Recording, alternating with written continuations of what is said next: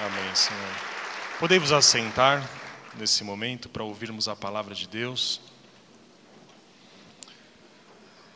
Amém. Eu convido os irmãos a abrirem a Bíblia na Epístola de Paulo aos Filipenses, capítulo 4, versículo 10 ao versículo 13. Para nossa leitura e para nossa edificação. Amém? Filipenses 4, 10 a 13. Quer colocar?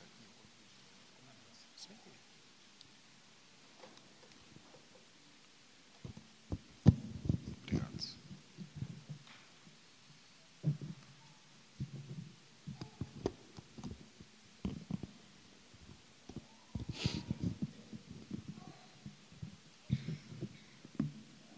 Amém. Vamos orar a Deus nesse momento que Deus possa falar no nosso coração, amém? Por meio da palavra. Curve seu semblante. Senhor, nós te agradecemos por esse momento que estamos aqui, pelo culto que estamos prestando a Ti. Nós cantamos a Ti, nós apresentamos as crianças a Ti, nós oramos, mas agora eu peço que o Senhor fale conosco por meio da palavra que a Sua palavra possa vir de encontro às nossas é, ansiedades, às nossas necessidades, e que na leitura dessa palavra o Seu Espírito possa comunicar aos nossos corações aquilo que o Senhor tem separado para cada um nessa tarde. É o que eu te peço em nome de Jesus Cristo. Amém, Senhor. Amém. Então, irmãos, o apóstolo Paulo, em Filipenses 4, 10 a 13. Diz assim o apóstolo. Primeiro deixa eu abrir aqui, que eu estava em Miquéias.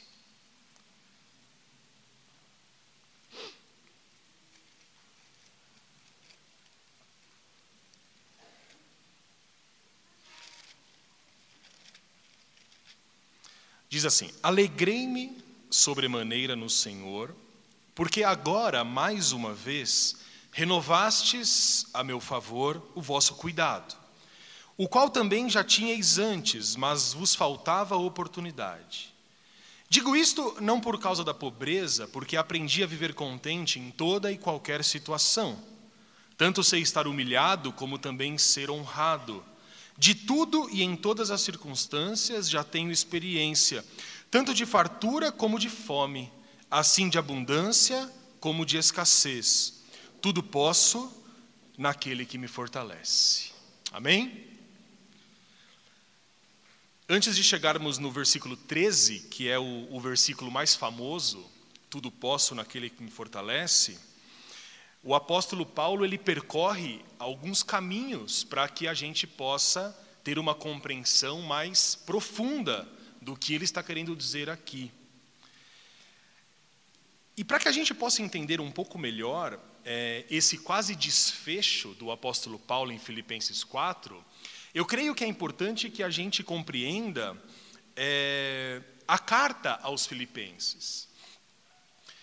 Meus irmãos, todas as cartas que Paulo escreveu, principalmente as, as cartas pastorais ou as cartas às igrejas, o apóstolo Paulo ele escrevia respondendo uma carta que ele havia recebido.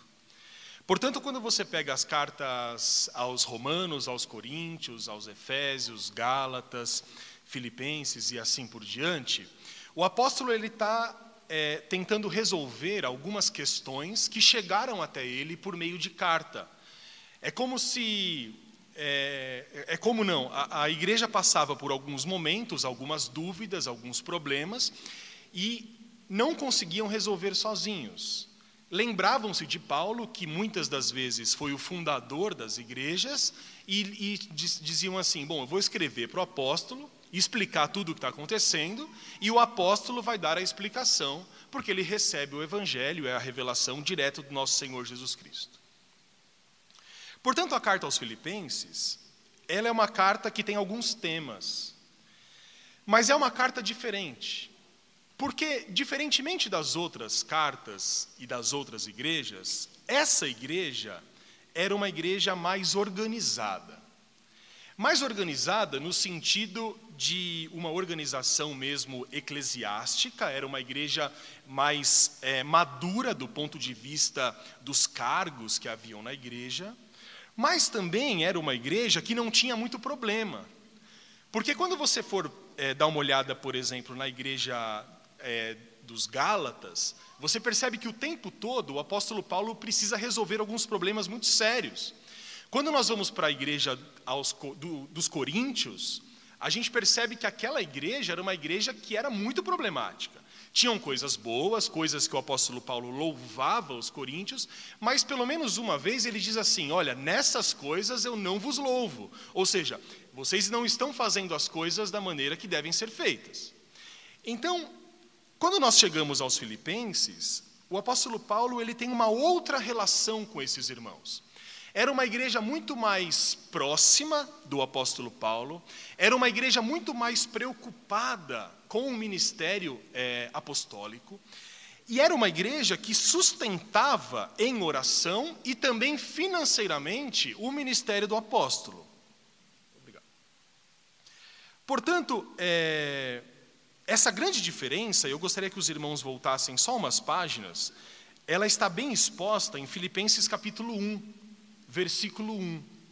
Observe como Paulo, ele se apresenta aos irmãos de Filipos. Ele diz assim: Paulo e Timóteo, eles escrevem juntos, servos de Jesus Cristo, a todos os santos em Cristo Jesus, inclusive bispos e diáconos que vivem em Filipos. E aqui nós temos a, a, a expressão, e aí no versículo 2: graça e paz a vós outros, da parte de Deus, nosso Pai, e do Senhor Jesus Cristo. Quando a gente olha essa saudação, a gente acaba passando meio direto, mas aqui tem algumas coisas muito importantes. Depois eu gostaria que você comparasse todos os primeiros versículos que Paulo escreve quando se dirige às igrejas. Esse aqui é o versículo mais amável. Paulo se apresenta como servo de Jesus Cristo como servos de Cristo Jesus a todos os santos em Cristo Jesus, inclusive bispos e diáconos. Ou seja, a igreja de Filipenses era uma igreja que tinha bispos e diáconos, era uma igreja organizada, já tinha uma caminhada nessa organização. A título de comparação, quando Paulo se apresenta aos Gálatas, ele precisa reafirmar o seu ministério apostólico.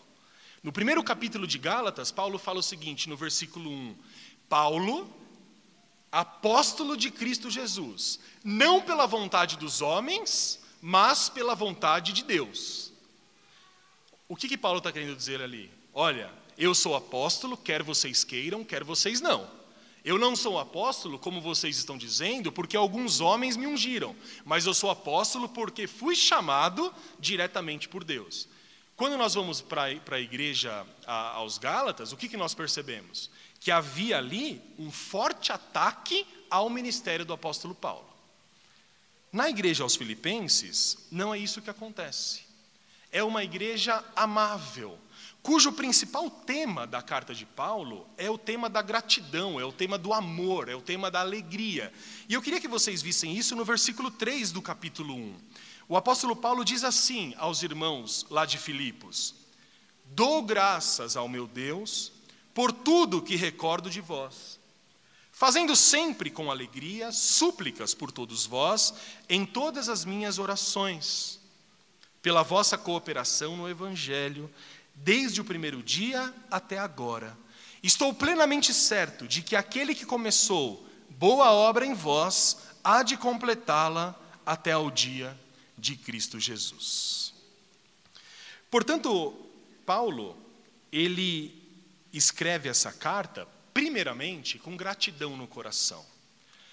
Nós vimos lá no capítulo 4 que os crentes que viviam naquela cidade de Filipos e faziam parte daquela igreja tinham ajudado Paulo financeiramente. Tinham ajudado Paulo em oração. E é por isso que ele vai dizer nesse versículo 3: Olha, todas as vezes que eu me lembro de vocês, eu dou graças a Deus, fazendo sempre com alegria e suplicando por vós em todas as minhas orações. Portanto, a relação de Paulo com aqueles crentes era uma relação de amizade. Porém, há outros temas que aparecem na carta aos Filipenses. Paulo escreve para agradecer, escreve com amor no coração, mas ao mesmo tempo, essa carta apresenta alguns temas muito sérios. Porque os irmãos devem saber que não existe igreja perfeita. Por mais que a igreja dos filipenses fosse uma igreja muito amável, uma igreja muito boa, algumas coisas precisavam ser corrigidas e os irmãos precisavam de ensinamento e também de encorajamento no meio das dificuldades. E é isso que eu queria ver com vocês rapidamente. Ainda no capítulo 1, no versículo 27, nós vemos o primeiro problema que estava acontecendo na igreja dos filipenses. A igreja estava enfrentando perseguição. Perseguição de fora, perseguição por amor ao Evangelho. E os irmãos entendem, e eu, eu imagino que todo mundo compreende isso, que não é fácil você viver sob algum tipo de perseguição. Se você já passou alguma perseguição constante, seja na escola, seja no trabalho, ou seja na própria família, a gente sabe como que as coisas não são simples. Como que essas coisas podem nos desanimar diante da vida. Agora imagina o que é você receber perseguição por causa da sua fé em Cristo Jesus. Então, Paulo diz assim no versículo 27, um conselho que ele dá aos filipenses por causa dessa perseguição: Vivei acima de tudo por modo digno do evangelho de Cristo, para que, ou indo ver-vos, ou estando ausente, ouça no tocante a vós outros, que estáis firmes em um só espírito, como uma só alma, lutando juntos pela fé evangélica, e que em nada estáis intimidados pelos adversários. Pois o que é para eles prova evidente de perdição, é para vós outros de salvação, e isto da parte de Deus. Porque vos foi concedida a graça de padecerdes por Cristo, e não somente de crerdes nele pois tendes o mesmo combate que vistes em mim e ainda agora ouvis que é o meu. Algumas coisas chamam a nossa atenção nesses versículos que nós lemos, do 27 ao 30. Em primeiro lugar, a igreja estava passando perseguição. E o apóstolo Paulo encoraja aqueles irmãos, e ele diz assim no versículo 27: Estais firmes em um só espírito, como uma só alma, lutando juntos pela fé evangélica. Porque a luta pela fé evangélica não se dá sozinha. Ela não pode ser isolada dentro de uma igreja. Mas essa luta, ela tem que ser conjunta. Por isso que ele diz, como uma só alma, lutando juntos por aquilo que vocês acreditam. E no versículo 28 ele diz: E que em nada estáis intimidados pelos adversários. Ou seja, aqueles irmãos estavam tendo adversidades, inimigos, que estavam tentando destruir aquele ministério. Mas aí a gente chega no versículo 29, e talvez aqui tenha o ponto mais surpreendente, meus irmãos, do que Paulo explica. Paulo diz assim: Porque foi dado a vocês a graça de padecerdes por Cristo e não somente de crer nele. Já parou para pensar nisso? Quando nós abraçamos a fé cristã, quando somos objetos do amor de Deus, nós recebemos um presente, que é a graça. E essa graça está acessível a nós pela fé que Deus planta no nosso coração. Mas o que é a graça? O que é a fé? São dons de Deus. Dons, em outras palavras, são presentes que Deus nos dá. Então a gente sempre imagina o seguinte: crer em Deus é uma dádiva, crer em Deus é um presente. E, num certo sentido, é mesmo. Mas o apóstolo Paulo ele muda um pouco essa perspectiva, porque ele diz assim: vocês receberam a graça para crer em Jesus, mas não somente isso, mas para sofrer por Ele. Ou seja, sofrer por Jesus não é uma consequência negativa quando nós pensamos em fé. Mas sofrer por Jesus é uma consequência natural e positiva, porque espera-se que um crente sofra pelo Evangelho. Só que ninguém gosta de sofrer, não é isso? Todos nós queremos ter sempre uma vida muito confortável, sem nenhum tipo de sofrimento. Mas quando nós sofremos por amor a Deus, isso é visto não como uma coisa ruim, mas como um privilégio, e mais do que isso, nós temos que agradecer a Deus pelo sofrimento. Aí você fala, mas isso é loucura. E é por isso que no versículo 28, ele fala exatamente isso. Para os seus adversários, é evidente prova de perdição, mas para vós outros, prova de salvação. Eu me lembro sempre de um episódio muito importante na Bíblia, lá em Atos, quando os discípulos eles estão pregando o evangelho, eles são presos. E foram presos algumas vezes. E uma dessas vezes eles são presos e são açoitados. E ouviram dizer: olha, se vocês pregarem de novo, vai acontecer tudo de novo com vocês. E a história conta que esses discípulos saíram da prisão depois de serem açoitados. E a Bíblia fala assim: e eles estavam felizes por se acharem dignos de sofrerem como Cristo sofreu. Ou seja, haviam sido presos e açoitados na própria pele, e não estavam desencorajados e nem revoltados com Deus, mas estavam felizes porque o sofrimento fazia com que eles se parecessem com Jesus.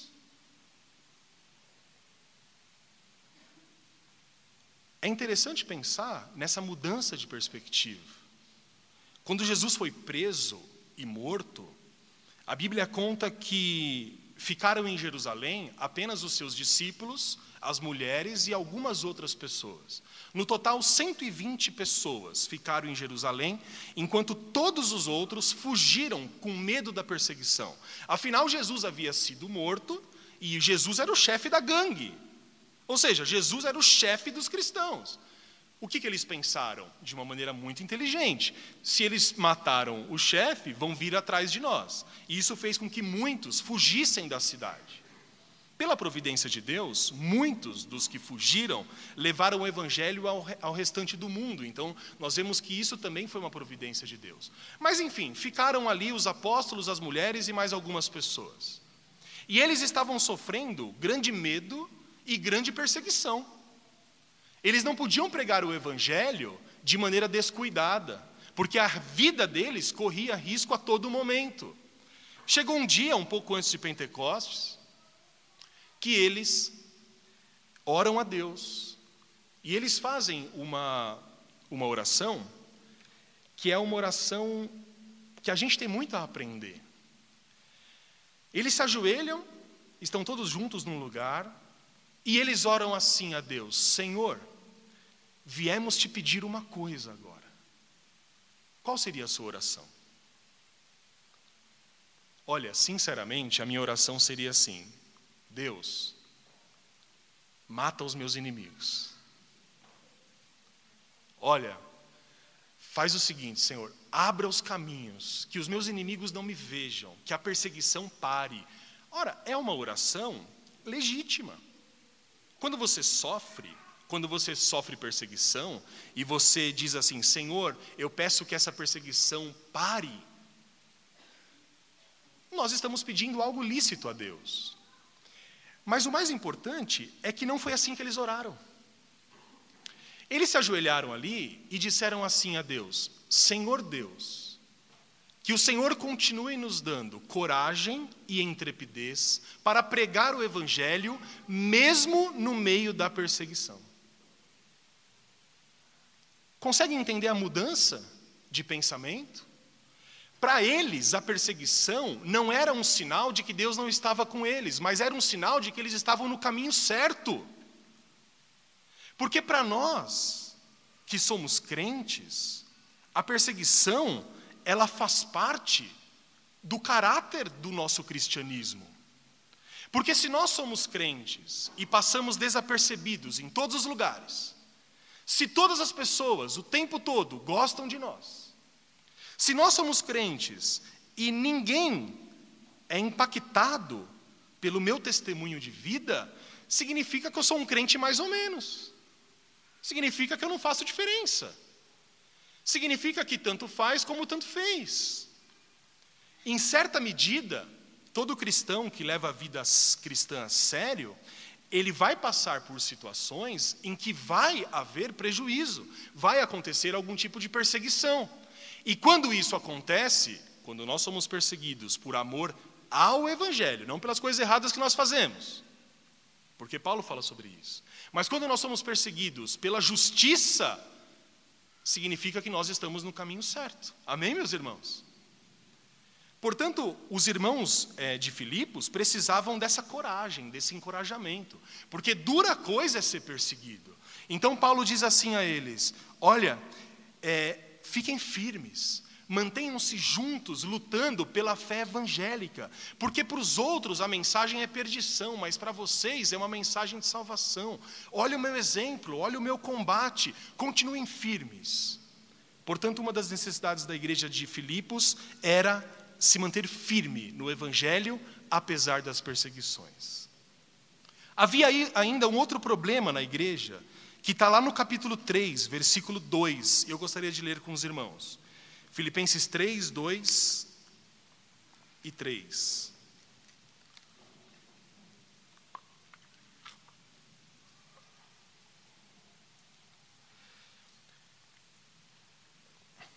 Alguns falsos ensinamentos estavam sendo passados aos crentes da igreja. Provavelmente, pessoas de dentro da igreja estavam ensinando coisas que não era o evangelho de Cristo. Então, Paulo diz assim no versículo 2: Acautelai-vos dos cães, acautelai-vos dos maus obreiros, acautelai-vos da falsa circuncisão, porque nós é que somos a circuncisão nós que adoramos a Deus no Espírito e nos gloriamos em Cristo Jesus e não confiamos na carne. Por que, que Paulo diz isso? Porque estavam ensinando na igreja de que os crentes deveriam realizar obras da carne para alcançarem a salvação, ou pelo menos manterem essa salvação. Então, os crentes são salvos pela graça, pela fé. Mas estavam ensinando na igreja de que eles deveriam se tornar judeus. Note, os judeus eram circuncidados.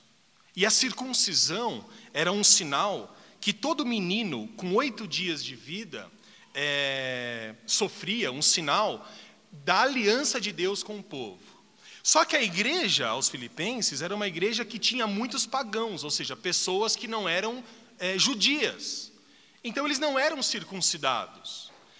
Então os judeus que eram crentes agora estavam ensinando os pagãos que também são crentes, dizendo assim: olha, tudo bem, vocês creram em Cristo, mas vocês precisam se circuncidar.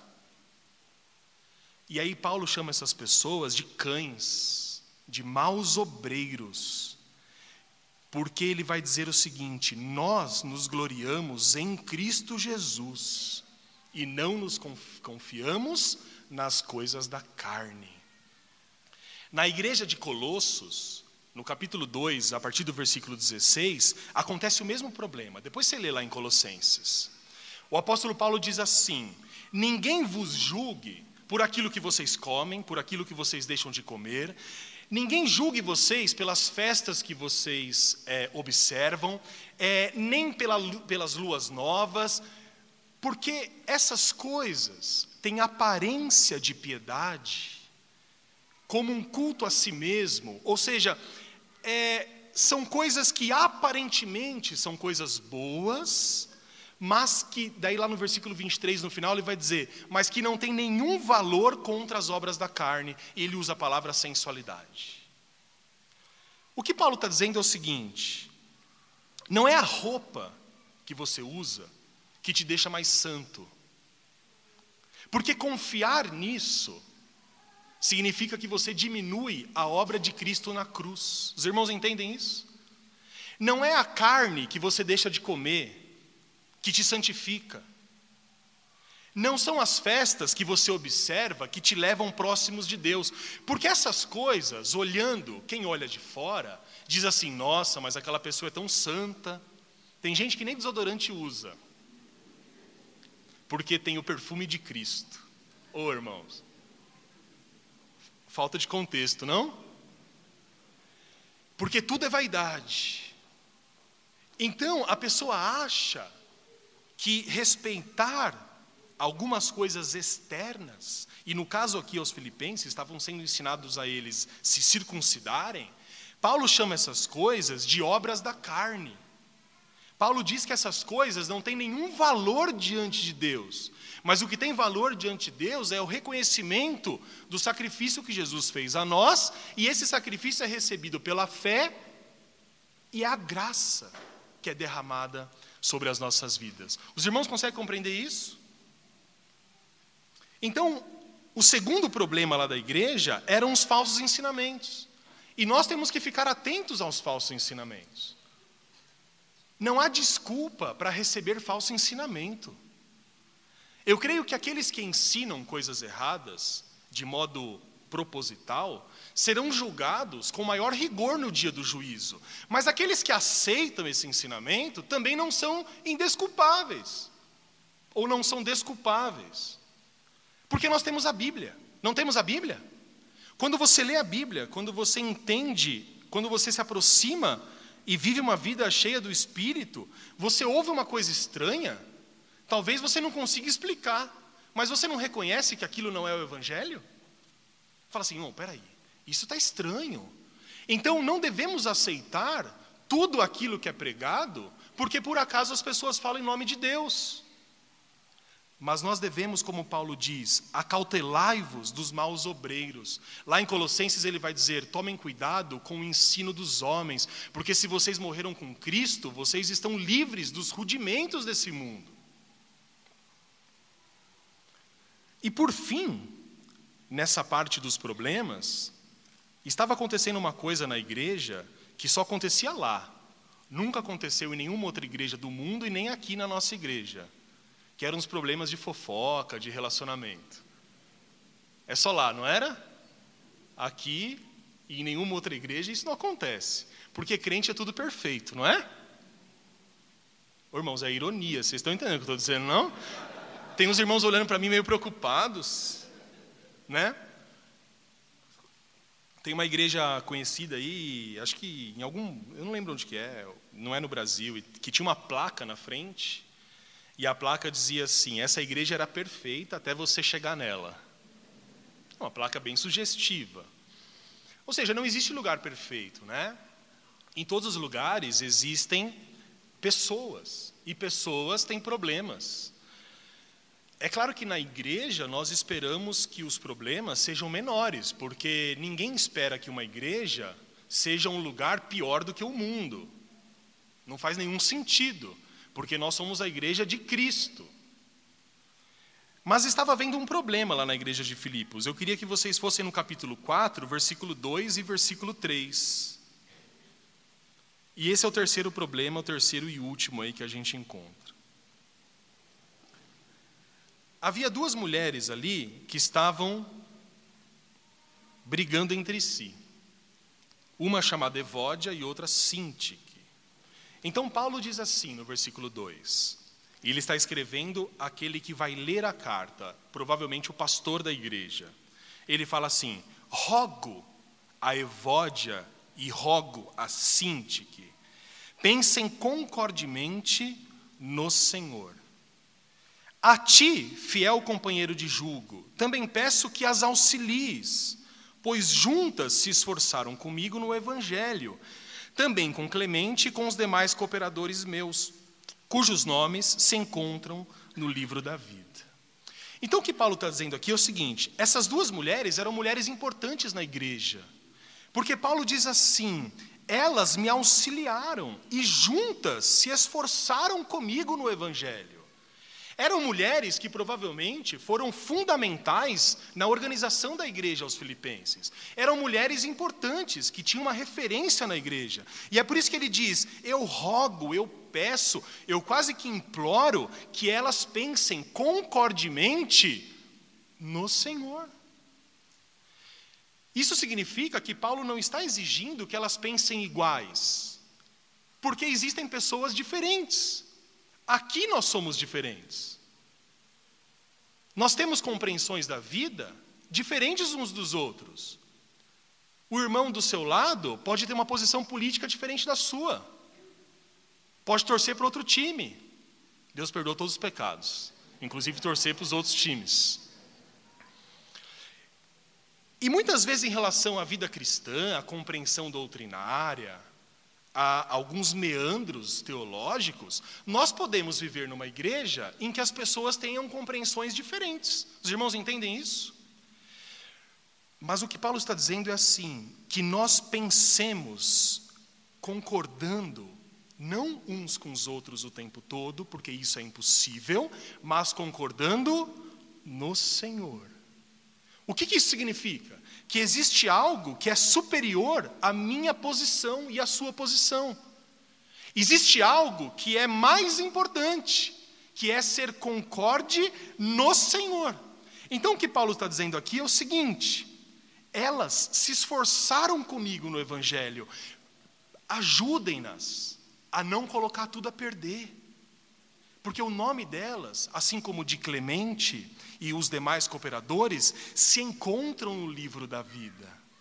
Isso é um ensino muito importante para nós, porque a gente geralmente se desvia da igreja e se desvia do evangelho, como o pastor Joel diz, não pelos problemas grandes, mas pelas picuinhas. Porque a gente acha que o irmão não cumprimentou a gente. Às vezes o irmão nem viu. Às vezes o irmão usa óculos, tem dificuldades. E aí a gente acha, ah, não me cumprimentou, não vou mais naquela igreja. O que Paulo está dizendo é mais ou menos assim: resolvam o problema entre si, porque existe algo que é mais importante, existe algo que é mais fundamental, que é o sucesso do ministério, que é o sucesso da igreja de Filipos. Não coloquem tudo a perder. Portanto, meus irmãos, Paulo fala sobre amor, sobre alegria, sobre gratidão, mas ele fala sobre esses três problemas que a igreja estava enfrentando: problema de perseguição, problema dos falsos ensinos e problemas de relacionamento. Portanto, e agora indo para a segunda parte, Paulo ele, no capítulo, no capítulo 4, eu gostaria que você voltasse ao texto que nós lemos lá no início.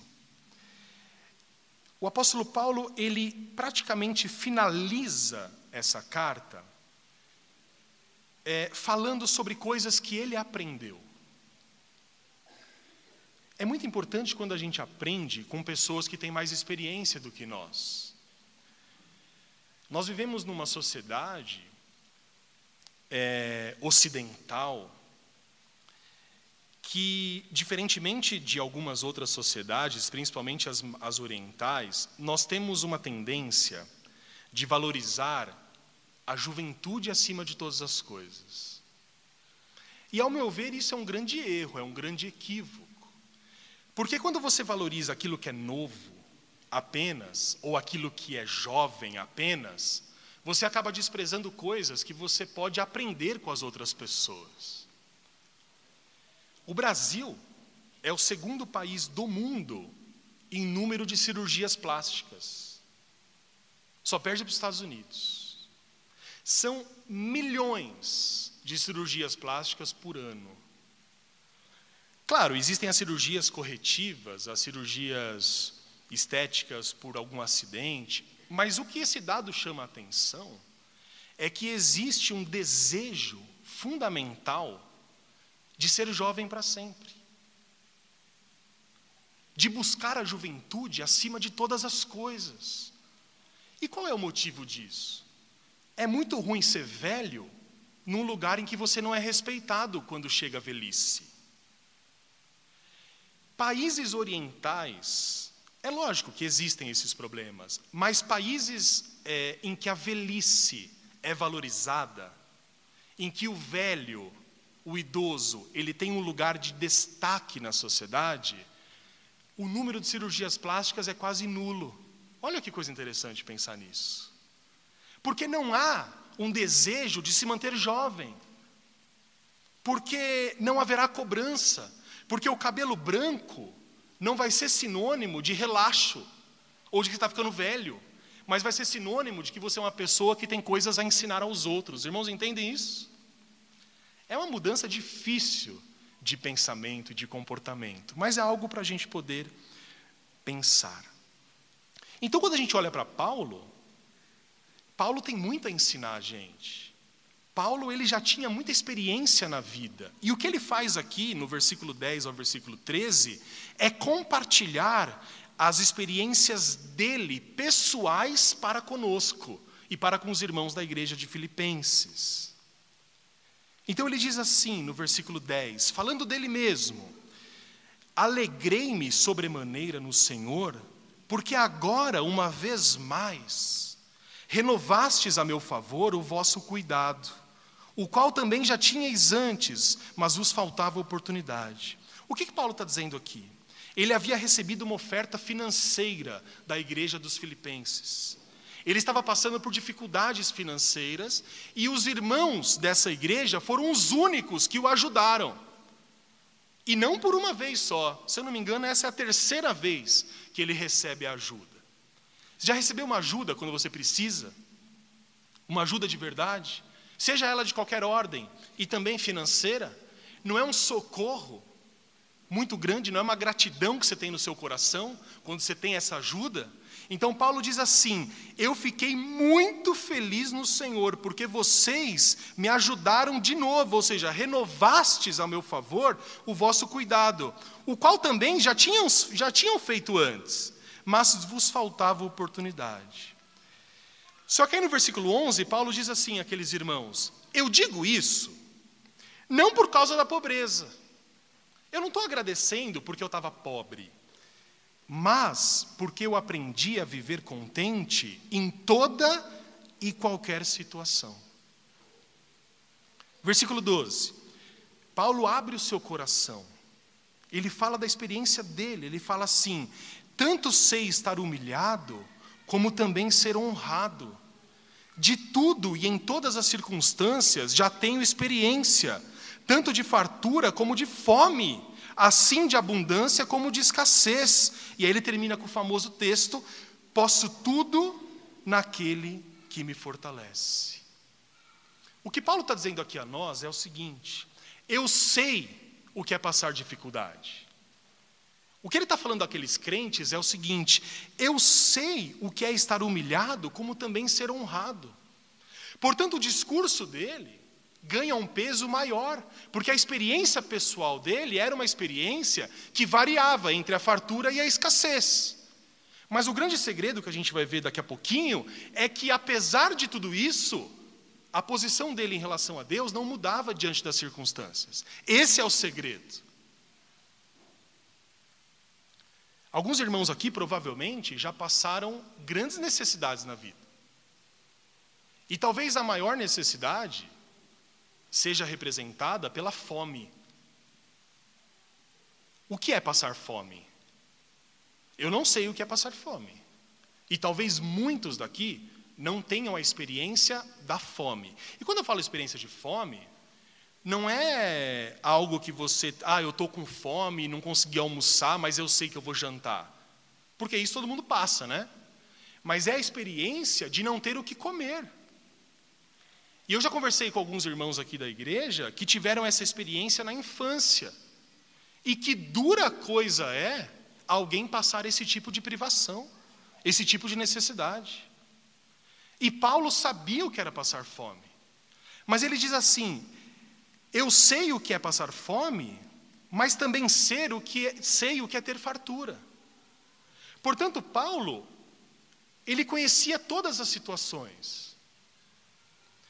E aí eu gostaria de ver com os irmãos agora, para irmos caminhar para o final, alguns ensinamentos, que são seis ensinamentos, que eu pretendo não me alongar por causa do tempo, mas que são seis coisas que a gente pode tirar desses versículos que Paulo nos traz. Porque Paulo fala assim: eu agradeço vocês pela oferta que vocês me deram, mas eu não agradeço vocês por causa da minha pobreza. Porque eu sei o que é ser pobre o que é ser rico, o que é ter fartura, o que é ter escassez. Eu sei o que é ter saúde o que é ter doença. De todas as coisas eu tenho experiência. Mas uma coisa eu sei, ele diz: tudo posso naquele que me fortalece. O que Paulo está querendo dizer com isso? Em primeiro lugar, meus irmãos, você concorda comigo que as condições da vida estão sempre mudando? Nossa vida nunca é a mesma o tempo todo. Existem momentos que nós estamos com boa saúde, não é? Mas não se engane, existem momentos de doença, sua ou de alguém próximo. Existem momentos em que você tem fartura. Sabe o começo do mês, a geladeira cheia? Na minha casa dura uma semana mais ou menos. Eu não sei o que acontece com as crianças. Se tem dez danones, eles não sossegam até acabar os dez. E aí você tem que controlar. E aí você sabe como que é final de mês em casa? Final de mês é um Deus nos acuda, não é? Agora, nós passamos por momentos melhores e momentos piores. Em alguns momentos, inclusive a nossa vida espiritual pode sofrer algumas mudanças. Talvez você tenha passado por tempos em que você se sentiu próximo de Deus e você orava mais, e você jejuava, e você cantava, e Deus não saía dos seus pensamentos, mas em algum momento esse tempo passou. E aí hoje, quem sabe você não viva quase que distante de Deus. Quando nós pensamos nas condições da nossa vida, o que Paulo nos ensina é o seguinte: as condições da vida mudam. Logo, ele diz: é evidente que não devo ficar dependendo das condições. E para explicar isso, o apóstolo Paulo fala assim: o que importa para valer acima de tudo não são as condições, sejam elas de saúde, econômicas, de relacionamento, mas o que importa acima de tudo é a minha relação com Deus e como eu me relaciono, eu com o meu Deus. Essa é a coisa principal. Os irmãos entendem isso? Porque senão, quando as coisas estiverem boas, nós nos aproximamos de Deus. Então Paulo, ele diz assim: eu sei o que é viver bem e o que é viver mal. Eu sei o que é ter fome e o que é ter fartura. Mas mesmo na fome ou na fartura, o meu relacionamento com Deus é o mesmo. Não importam as condições. Se eu estou empregado ou desempregado, é claro que Deus tem o melhor para nós. É claro que nós buscamos e Deus nos dá uma vida de dignidade. Mas no momento do desemprego, Paulo diz: nada pode abalar a minha relação com Deus. Portanto, nós não somos guiados pelas circunstâncias, nós somos guiados por algo superior, a coisa principal, que é o nosso relacionamento direto com Deus. Em terceiro lugar, Paulo diz assim, nesses três versículos que nós lemos: Deus se interessa por mim como meu Pai, e nada me acontece a parte de Deus. Ou seja, Paulo diz assim: até os cabelos da minha cabeça estão contados. Paulo fala assim: nada, e ele aprendeu isso do que acontece comigo, Deus está separado disso. Em outras palavras, ele pensa assim: a vontade de Deus e os caminhos de Deus às vezes são misteriosos, mas eu sei que tudo o que Ele quer ou permite é sempre bom para mim. Os irmãos entendem isso?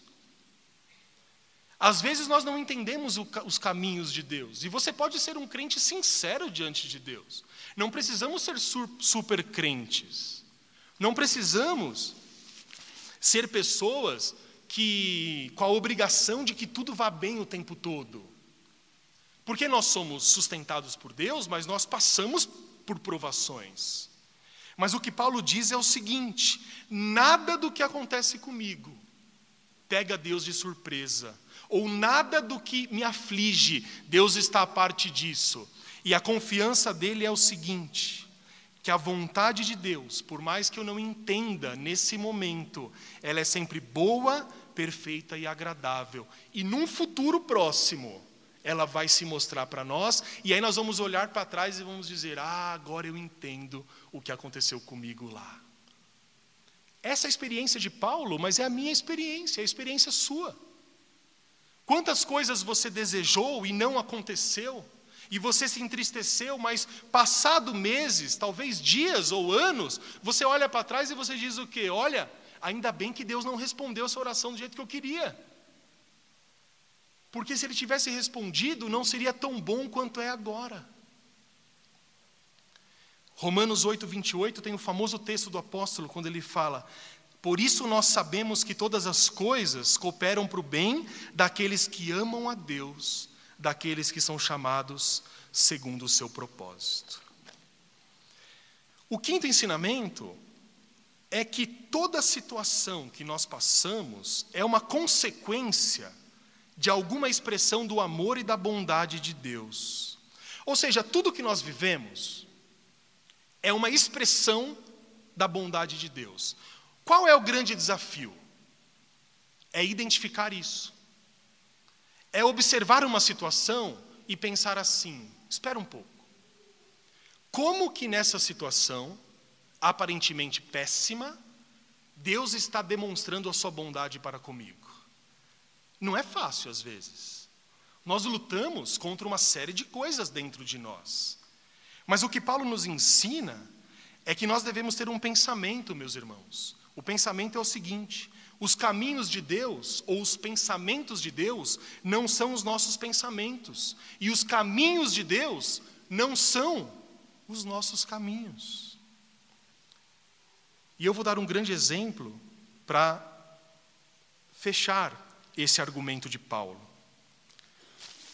Ainda em Paulo,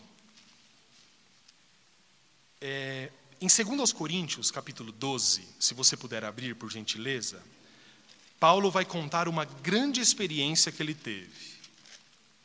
2 Coríntios 12, versículo 7. Preste bastante atenção, eu acho que vale bastante a pena você entender o argumento que eu vou usar para defender o que Paulo está falando aqui.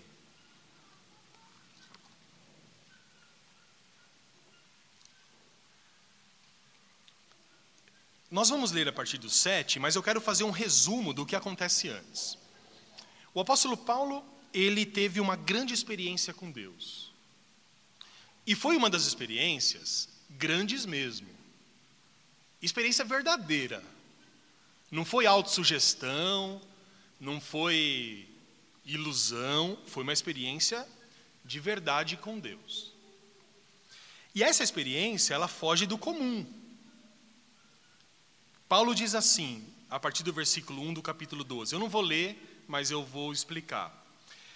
É, fazia 14 anos que Paulo tinha sido arrebatado ao terceiro céu, que é chamado de paraíso. Na tradição judaica, Existem alguns céus, se não me engano, sete. O primeiro céu é onde nós vemos os pássaros e as nuvens. O segundo céu é onde ficam as coisas invisíveis aos olhos nus, mas são os planetas, a galáxia e tal. E o terceiro céu é onde Deus habita, onde as pessoas habitam. Então, Paulo conta que há 14 anos ele foi levado ao céu. Puxa, imagina que experiência é essa, hein? Todo mundo queria ter, não queria? Que experiência. Só que ele está na dúvida, ele não sabe se ele foi levado em corpo ou fora do corpo. Foi uma experiência que ele tinha dificuldade de entender. E aí ele vai contar que ele chegou lá. E quando ele chegou lá, ele deve ter visto, mas ele fala que ele ouviu coisas inefáveis, que não é lícito ao homem nem se referir. O que é algo inefável? Algo que você não consegue explicar. É algo que não tem correspondência na linguagem. Já, já, já comeu alguma coisa que você gostou tanto, que você falou assim: nossa, eu queria explicar, mas não consigo? Ou você já ficou feliz demais ou triste demais e você tentou explicar o que estava sentindo, mas você não consegue? Isso é algo inefável. É algo que não há palavras para explicar. A gente tem uma tendência disso em relação aos nossos sentimentos. E aí Paulo fala assim: Lá eu vi coisas inefáveis. Só que quando ele volta, qual é o sentimento que Paulo tem? O sentimento que eu teria e que você teria, um sentimento de eu sou bom demais.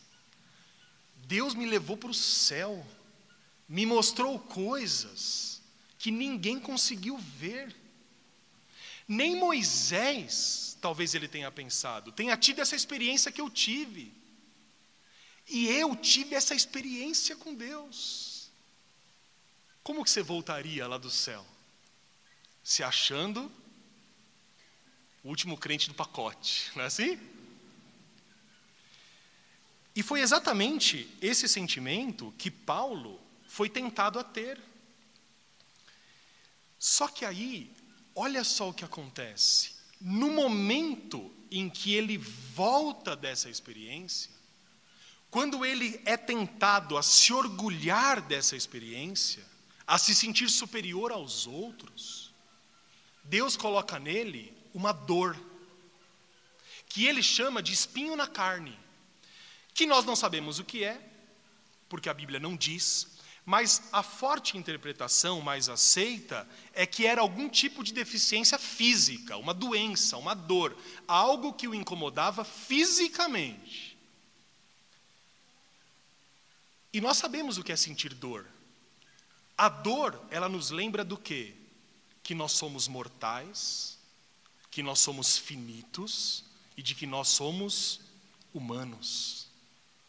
A dor, ela está ali para mostrar para mim, para mostrar para você que nós não somos nada comparados a Deus. Porque a dor, ela denuncia que eu sou falho, que eu sou manchado pelo pecado denuncia que um dia eu vou morrer. A dor anuncia a minha morte, seja ela qual for.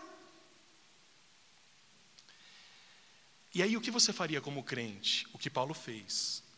Eu ia me ajoelhar diante de Deus e pedir para Deus me livrar dessa dor. E aí nós vamos ler o versículo 7. Olha só o que Paulo diz. E para que eu não me ensoberbecesse, ou seja, para que eu não me orgulhasse com a grandeza das revelações, foi-me posto um espinho na carne, mensageiro de Satanás para me esbofetear, a fim de que não me exalte. Consegue entender, irmãos? Desculpa, eu tenho que parar, mas consegue entender o que Paulo está dizendo aqui? Ele está falando assim: eu sei que eu recebi essa dor para que eu não me orgulhasse. Eu recebi isso como mensageiro de Satanás para me esbofetear. E ele fala assim: para que eu não seja tentado a me exaltar.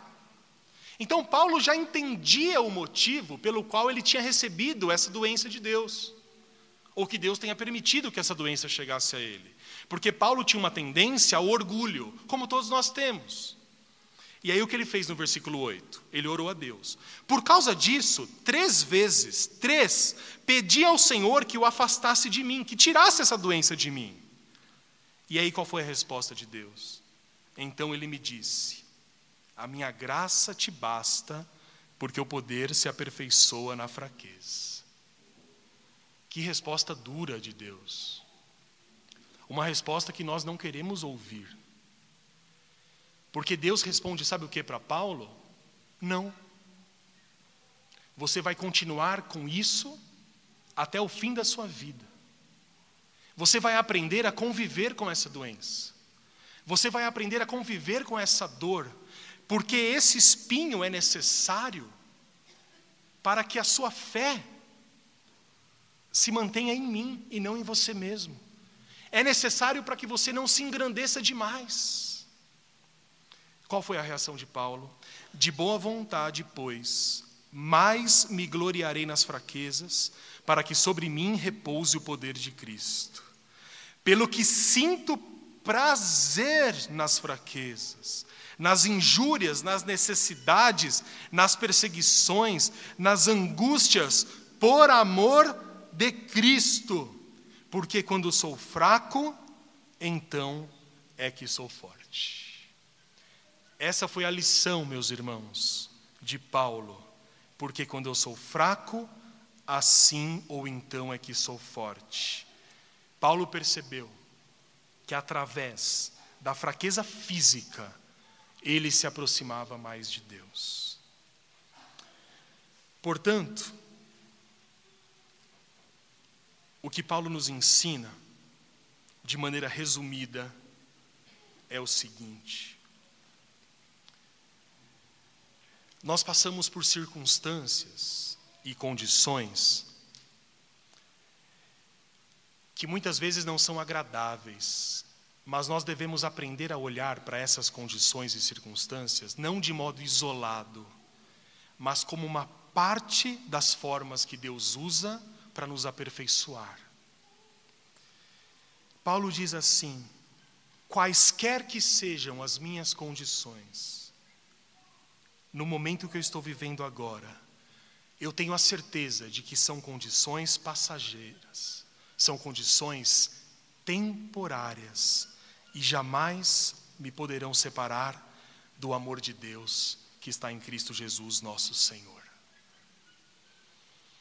O que Paulo aprendeu, e pela graça de Deus ele compartilha conosco hoje, é que não são as condições que são suficientes para nos separar do amor de Deus.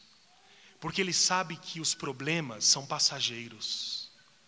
E esse é um grande encorajamento para nós. As dificuldades que nós passamos aqui são passageiras, são temporárias. As doenças que nós vivenciamos, o desemprego que nós vivenciamos, são coisas que passam, coisas que terminam. Talvez, para muitos de nós, esses problemas terminem ainda em vida. Mas quem sabe para alguns de nós, foi dado a graça de padecer por Cristo até o final. Mas o que João escreveu lá em Apocalipse ainda vale para nós. João diz assim no 21:4, lá na Nova Jerusalém, no céu, no estado final do crente, o próprio Deus descerá e habitará com o seu povo.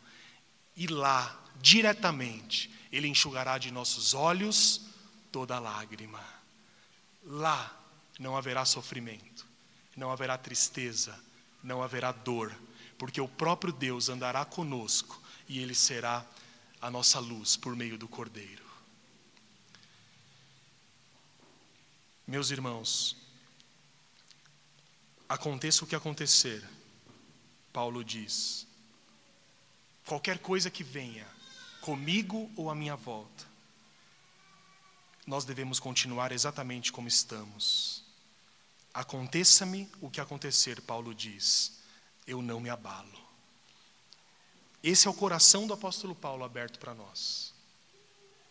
Alguém que passou fome e tristeza foi apedrejado e morreu decapitado numa prisão em Roma. Alguém que lutou até o final pelo Evangelho depois de ter a sua vida drasticamente transformada. De perseguidor da igreja se torna perseguido por causa do Evangelho. O homem que sabe o que é padecer. O homem que certa vez ele disse assim: Eu trago comigo as marcas de Cristo. E ele não estava falando de modo simbólico, metafórico. Não, ele estava falando de modo literal. Ele dizia: Eu trago comigo as marcas dos açoites nas costas. Eu trago comigo a marca dos hematomas. O apedrejamento que eu sofri, que fui dado como morto, eles ainda produzem dores nas minhas juntas. É esse homem que diz e abre o coração aos irmãos de Filipenses: aconteça o que acontecer, o meu Deus sempre está comigo. Que essa verdade também seja a nossa verdade e que nós permaneçamos firmes cada um de nós, lutando, como ele diz aos Filipenses, pela fé evangélica, porque um dia Deus irá enxugar dos nossos olhos toda lágrima. Que Deus nos abençoe nessa noite. Curve seu semblante em nome de Jesus.